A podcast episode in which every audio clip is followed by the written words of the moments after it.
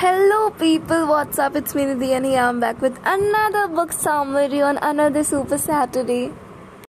And today's book summary is on a book called The E Myth Revisited. इस book का जो author है, उनका नाम है माइकल ई गैब्रल और ये बुक जो है, ये मेनली ये बताने की कोशिश करती है कि आपको अपने बिज़नेस के दौरान या बिज़नेस स्टार्ट करते समय क्या क्या गलतियों को नहीं दोहराना है या क्या क्या गलतियाँ नहीं करनी है। अभी तक मैंने अपने सारे बुक समरी में मेनली यही फोकस करा है कि अपनी, आपको अपने लाइक बिज़नेस को कैसे स्टार्ट करना है, कैसे उसे ग्रो कराना है, अपने आइडिया को कैसे पिकअप करना है, या फिर सेल्स और मार्केटिंग में कैसे जाना है, कैसे अपने प्रोडक्ट को और ज़्यादा कस्टमर तक पहुंचाना है।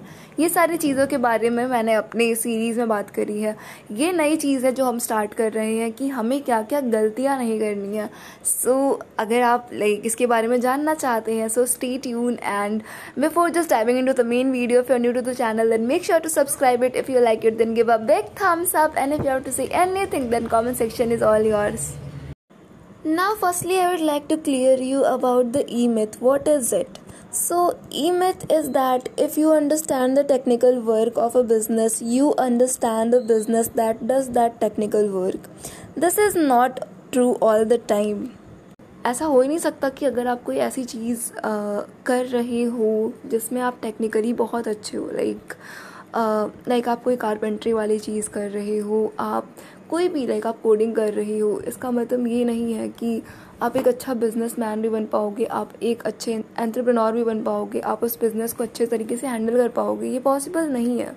क्योंकि उसके लिए आपको तीन चीज़ों में एक्सपर्ट होना ज़रूरी है। पहला है कि आपको मैनेजमेंट में एक्सपर्ट होना चाहिए, दूसरा है एंटरप्रेन्योरशिप वाली चीज़ों में होना चाहिए, तीसरा टेक्निकली अगर किसी के पास ये तीनों चीज़ों का एक अच्छा प्रॉपर बैलेंस्ड मिक्सचर है, तभी उसका बिज़नेस एक अच्छे लेवल पे स्केलेबल लेवल पे ग्रो कर पाएगा। अदरवाइज़ वो बिज़नेस कभी ना कभी जाके ब्रोक डाउन हो जाएगा और वो बंद हो जाएगा। So firstly you have to understand that the technical work of a business and the business which does the technical work are two totally different thing and generally, all the technicians suffer from entrepreneurship season. Like, वहाँ पे उन्हें ये चीज़ें देखनी पड़ती है कि हर technical जो इंसान है, जो सोचता है कि मेरे अंदर टेक्नीशियन वाली चीज़ें हैं और अच्छे लेवल पे है तो उसके दिमाग में कभी ना कभी ये चीज़ आती है कि मैं एक अपना खुद का कुछ स्टार्टअप स्टार्ट करूँ जिसके, जिसका मैं बॉस हूँ और मैं हर चीज़ को लीड कर पाऊँ। पर यही उनकी गलती स्टार्ट हो जाती है। अगर आप एक टेक्नीशियन हो तो मे बी चांसेस हैं कि आप एक अच्छे बिजनेसमैन बन जाओ, पर बहुत ज़्यादा कम है वो चांसेस कि आप एक अच्छा लाइक स्टार्टअप ओनर बनो। आप बहुत कम चांसेस है उसकी। बहुत ज़्यादा हाई रिस्क है कि वो चीज़ जो आप स्टार्ट कर रहे हो, वो फेल हो जाए एट द एंड और जैसा कि मैंने पहले बताया कि अगर आप चाहते हो कि आप एक ओनर बनो, एक अच्छे बिज़नेस की तो आपके अंदर ये तीनों चीज़ों का एक अच्छा बैलेंस होना बहुत ज़रूरी है। पहला है एंट्रप्रेनोर सेकंड चीज़ है management and third thing is about technician technical work तो एंटरप्रेन्योर वो लोग होते हैं जो एक विजनरी थिंकिंग लाते हैं आपके स्टार्टअप में। वो समय के साथ साथ ग्रो करते हैं और स्टार्टअप में भी ट्रायल एंड एरर करते रहते हैं कि ये चीज़ अभी वर्क कर रही है, नहीं कर रही है, क्या वर्क कर रही है, जो भी चीज़ है उसके बारे में आगे आगे के साथ बढ़ते रहते हैं वो। इसीलिए ये वो लोग होते हैं जो फ्यूचर में लिव करते हैं और ये बहुत ज़्यादा कंट्रोलिंग नेचर के होते हैं। वेर जो मैनेजर होते हैं, उनका लाइक एक अच्छा अप्रोच होता है कि वो कोई भी चीज़ को सिस्टम को मैनेज करना जानते हैं। टाइम के अकॉर्डिंग कि मुझे कब क्या चीज़ करनी है, किस टाइम पे करनी है। और ये लोग ज़्यादातर पास्ट में लिव करने वाले होते हैं। और फाइनली एट द एंड जो आते हैं हमारे टेक्नीशियन ये वो लोग होते हैं जो कि मतलब उनकी ऐसी एटीट्यूड होती है कि if you want to do the thing in a right way then do it by your own ऐसी इनके एटीट्यूड होते हैं, ऐसी इनकी थिंकिंग होती है। और ये वो लोग होते हैं जो लाइक प्रेजेंट में जीना चाहते हैं। जो चीज़ है, उसे समय कंप्लीट करके ख़त्म करो उस चीज़ को। बट एक टाइम पे एक प्रोजेक्ट करना चाहते हैं बट उसे परफेक्शन के साथ भी करना चाहते हैं। ये ऐसे लोग होते हैं। But generally people who think of starting their businesses उनमें देखा जाता है कि they content ten percent of entrepreneur vision twenty percent of management and seventy percent of technician kind of attitude in them और उसके बाद वो स्टार्ट कर देते हैं अपना business but somehow if their business start growing then they reach to the first stage जिसे हम इनफेंसी बोलते हैं which is the technical phase जहाँ पे क्या होता है कि it evident that with time people in society gonna change and with change there is some mindset and livelihood changes also occur in their life but unfortunately most businesses doesn't run with these kind of principle instead most businesses are operated according to what the owner want instead और rather than what the business need जिसकी वजह से क्या होता है कि technician uh, decide करते हैं कि हमें कोई भी चीज़ स्टार्ट कर करनी है ग्रो करना है और वो एक बिज़नेस बना देते हैं, एक बिज़नेस मॉडल एक कंपनी खड़ी कर देते हैं क्योंकि उन्हें चाहिए कि मेरे पास एक ऐसी जगह हो जहाँ मैं पीसफुली रोज़ जाके काम कर सकूँ। That's it but unfortunately most businesses doesn't run with this attitude. Instead, most business are operated according to what the owner want rather than what the business need. And here we are talking about technician because generally किसी भी owner startup owner के अंदर seventy percent of technician होता है। तो उसके according वो क्या चाहते हैं? तो technician doesn't care about growth and change in the society उन्हें सिर्फ़ एट द एंड एक ऐसी जगह चाहिए जहाँ पे वो पीसफुली काम कर सके। दैट्स इट एंड नाउ अगर लाइक uh, like, किसी भी टेक्नीशियन ने ओनर ने अगर ये इन फैंसी वाले स्टेज को भी क्रॉस कर लिया देन आता है एडोलेसन स्टेज जहाँ पे क्या होता है कि it's the first time where जो हमारे स्टार्टअप ओनर होते हैं उन्हें ये रियलाइज़ होता है कि अब मुझे किसी ना किसी की हेल्प लेनी पड़ेगी। But still it's not related to vision और मैनेजमेंट अभी भी उन्हें रिलेटेड टू टेक्निकल फ़ील्ड ही वर्क के रिलेटेड हेल्प चाहिए। बिकॉज़ उनके अंदर ये क्रेविंग है कि मैं लाइक क्यों ग्रो नहीं कर पा रहा? तो उनका रीज़न सिर्फ़ यही है कि मे बी मेरा जो प्रोडक्ट है, जो मैं चीज़ काम कर रहा हूँ, वो शायद उतने बेटर तरीके से नहीं हो रहा है जितने बेटर तरीके से वो हो सकता है। तो उन्हें एट द एंड सिर्फ़ प्रोडक्ट पे काम करना है, उसके लाइक उसके एट द एंड उस प्रोडक्ट को अच्छा बनाना है, उस प्रोडक्ट को कहीं ना कहीं एक अच्छे तरीके से मार्केट में ले जाना है, बस दैट्स इट उन्हें सिर्फ़ काम पे फोकस करना है। मैनेजमेंट उनके लिए कहीं कोई एग्जिस्ट नहीं करती।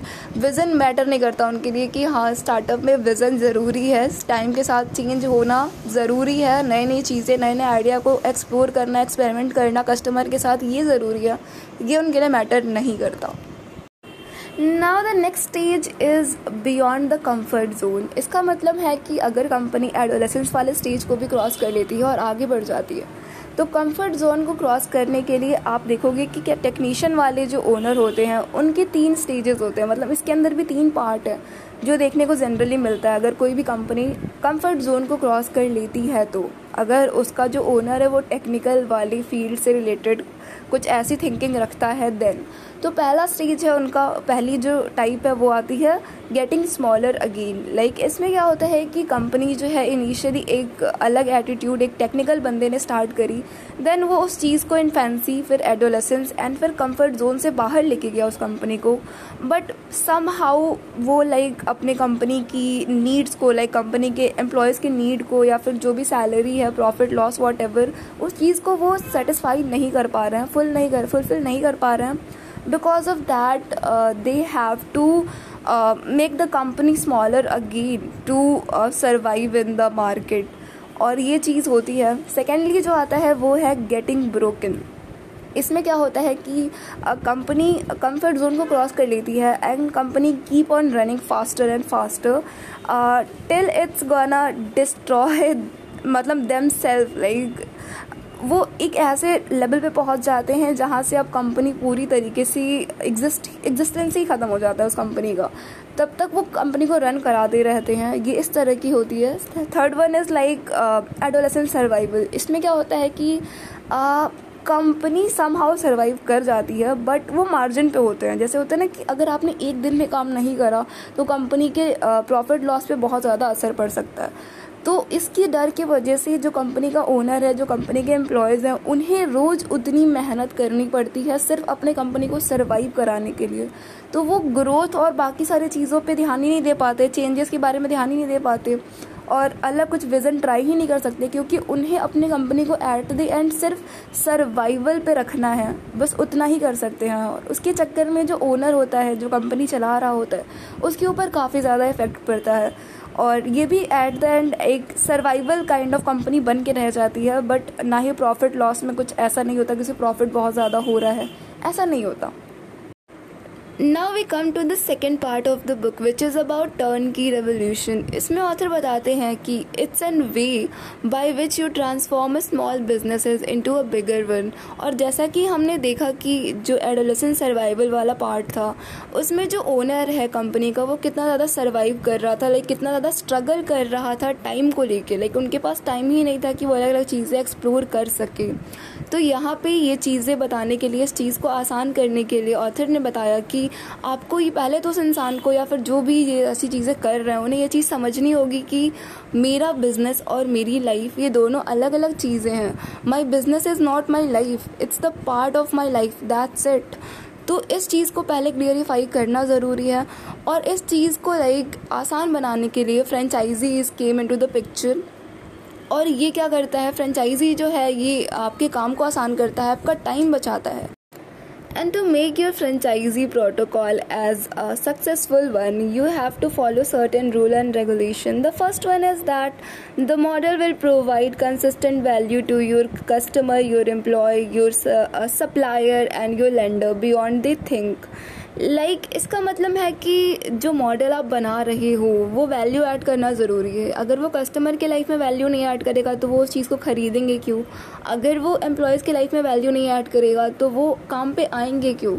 और लाइक वो लैंडर और सप्लायर के केसेस में अगर वैल्यू ऐड नहीं करेगा तो वो सप्लाई क्यों करेंगे? या फिर वो क्यों मतलब रन होगा वो बिज़नेस एट दी एंड वो बिज़नेस लॉस में चला जाएगा। अगर आप इन सब चीज़ों पर ध्यान नहीं दोगे और बियॉन्ड द एक्सपेक्टेशन वाली चीज़ क्यों कही गई है? ये इसलिए कही गई है क्योंकि अगर आप लाइक उतने ही नीड को सेटिस्फाई कर रहे हो जितनी उनकी ज़रूरत है तो फिर उनका लाइक होता है ना, चंचल मन होता है लाइक कि हाँ मतलब यहाँ पे मैं ट्राई करती रहूँ कि कहीं और कुछ क्या, कुछ अच्छा मिल रहा है, कोई और कंपनी कोई अलग जगह पे कुछ अच्छी डील मिल रही है मुझे, अच्छी सर्विस मिल रही है, अच्छे पैसे मिल रहे हैं, अच्छी डील मिल रही है तो वहाँ जाने का सोचेंगे तो वो आपके कंपनी में मन लगा के काम नहीं करेंगे। पर अगर आप उसे एक अच्छा वैल्यू एक अच्छी लाइक मनी जो भी है वॉट एवर सैलरी दे रहे हो तो then they definitely stick to your company और वो आपकी कंपनी ग्रोथ में भी काफ़ी ज़्यादा हेल्पफुल बनेगा।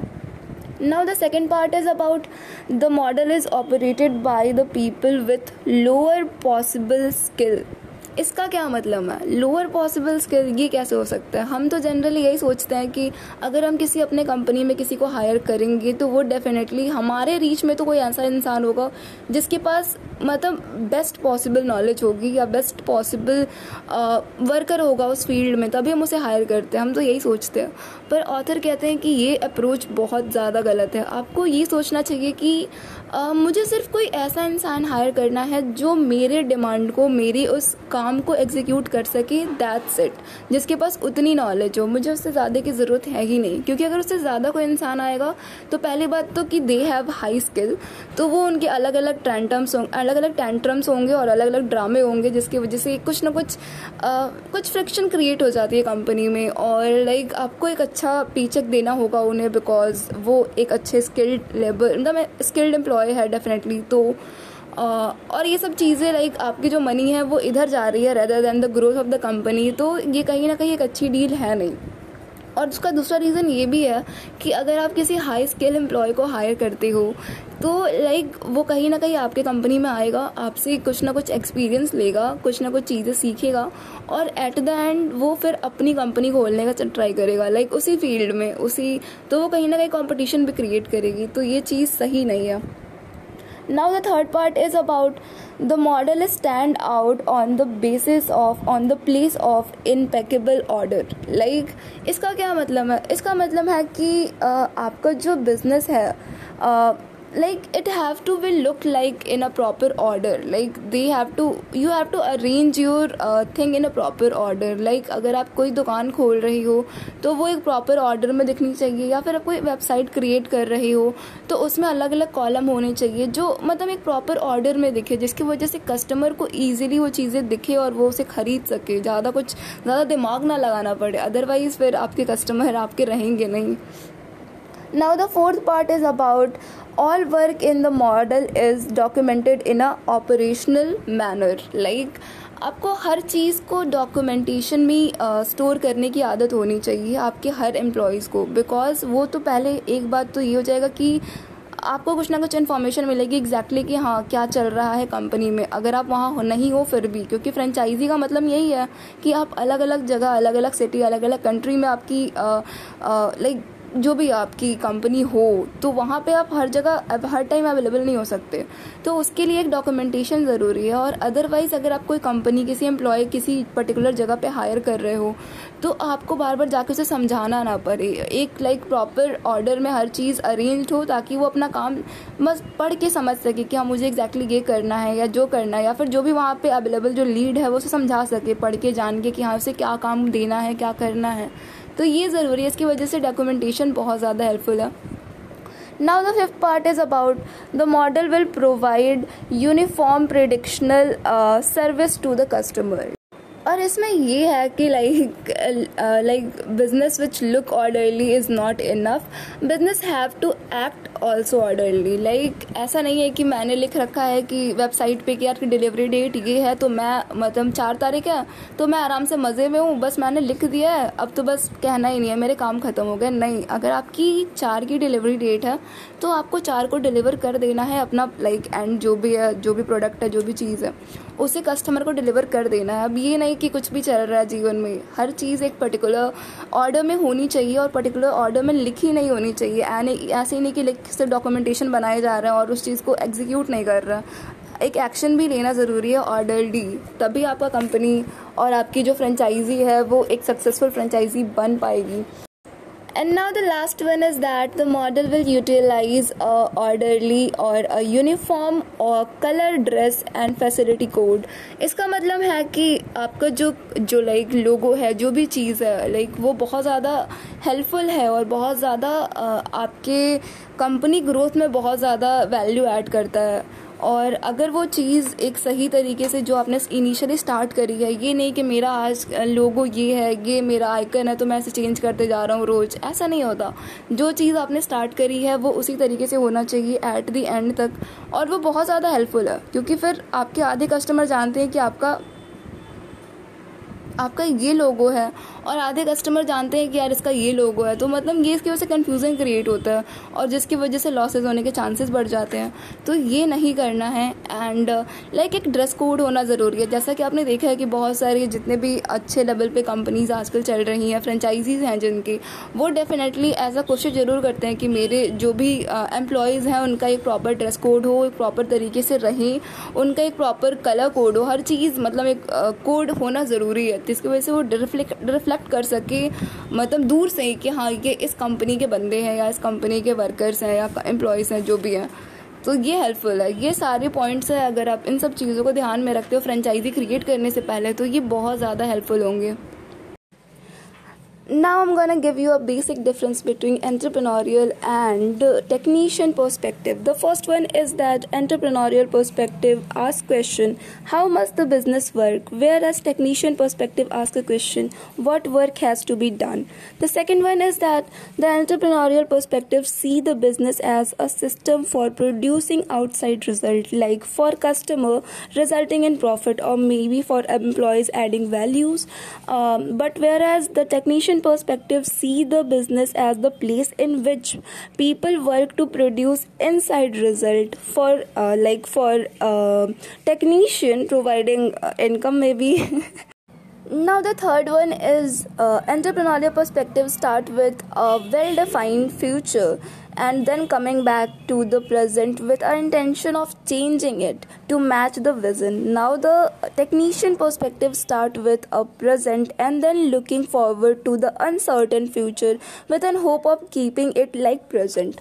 Now, the fourth one is that entrepreneurial perspective is a integrated vision of the world, whereas the technician perspective is a fragmented vision of the world. And the last one is that to the entrepreneur, the present day world is modeled after the vision, and to the technician, the future is modeled after the present day world. And that's how we come to the So, by these perspective, you came to know that कि entrepreneurial और technician vision में कितना ज़्यादा difference है उनके perspective में कितना ज़्यादा डिफरेंस है जैसा कि मैंने बताया कि जो हमारे एंट्रप्रेन्योरियल विजन जो लोग होते हैं वो हमेशा पहले फ्यूचर में जाते हैं एक गोल सेट करते हैं देन प्रेजेंट में आके उतनी मेहनत करते हैं ताकि वो उस गोल को अचीव कर सके वेर एज जो टेक्नीशियन विजन होता है वो प्रेजेंट में ही लिव करते हैं इसकी वजह से उनका फ्यूचर क्लियर नहीं होता कि हमें एग्जैक्टली exactly क्या करना है इसीलिए वो लाइक अपना रास्ता भटक जाते हैं। एंड जो हमारे एंटरप्रेन्योरियल विजन के लोग हैं पर्सपेक्टिव उनका ऐसा होता है कि हमें लाइक जो हमारे कस्टमर है, जो एम्प्लॉयज़ हैं, जो सप्लायर लैंडर है, उनके लाइफ में वैल्यू ऐड करनी है या फिर उन्हें एट द एंड कुछ अच्छा देना है। वेरस जो हमारे टेक्नीशियन वाले लोग होते हैं, उनकी थिंकिंग ये होती है कि हमें एट द एंड इतना अर्न करना है कि मेरा लाइक मुझे इनकम मिल सके टेक्नीशियन का पेट भर सके दैट्स इट उनकी ऐसी थिंकिंग होती है। लाइक like, जो भी हमारा जो टेक जो टेक्नीशियन वाले लोग होते हैं वो फ्रेगमेंटेड विजन को लाइक like, देखते हैं। लाइक वर्ल्ड के फ्रेगमेंटेड टाइप के लोग होते हैं। लाइक वो चाहते हैं कि मतलब वो सेपरेट करना चाहते हैं चीज़ों को। वेयर जो हमारे एंटरप्रेन्योरियल होते हैं वो लाइक एक integrated vision of the world उस तरीके से सोचते हैं। मतलब वो सोचते हैं कि मतलब पूरी दुनिया को सबके नज़रिए को अप्रिशिएट करते हैं और उनके हिसाब से कुछ ऐसा प्रोडक्ट बनाना चाहते हैं जो सबको अप्रिशिएट कर सके, सबके काम आ सके। लाइक मतलब ईच एंड एवरी इंडिविजुअल के लाइफ में कुछ ना कुछ वैल्यू ऐड करे या फिर लाइक मतलब ज़्यादा अमाउंट ऑफ़ कस्टमर को हैप्पी फील करा सके या फिर उनको सेटिस्फाई करा सके। उनकी ऐसी थिंकिंग होती है। तो दीज आर द डिफरेंसेज और दीज आर द पर्सपेक्टिव और जो स्पेशल बनाता है एंट्रप्रनोर को एंट्रप्रनोर और टेक्नीशियन को technician so uh, that's it and that's how we come to the end of this book summary. और बुक कंप्लीट कंप्लीट हो चुकी है बुक समरी कंप्लीट कर दी मैंने लेकिन इसका भी एक पार्ट बचा हुआ है। आई एम जस्ट थिंकिंग कि उसे मैं अभी नहीं बता सकती बिकॉज़ ये वीडियो बहुत लंबी हो जाएगी फिर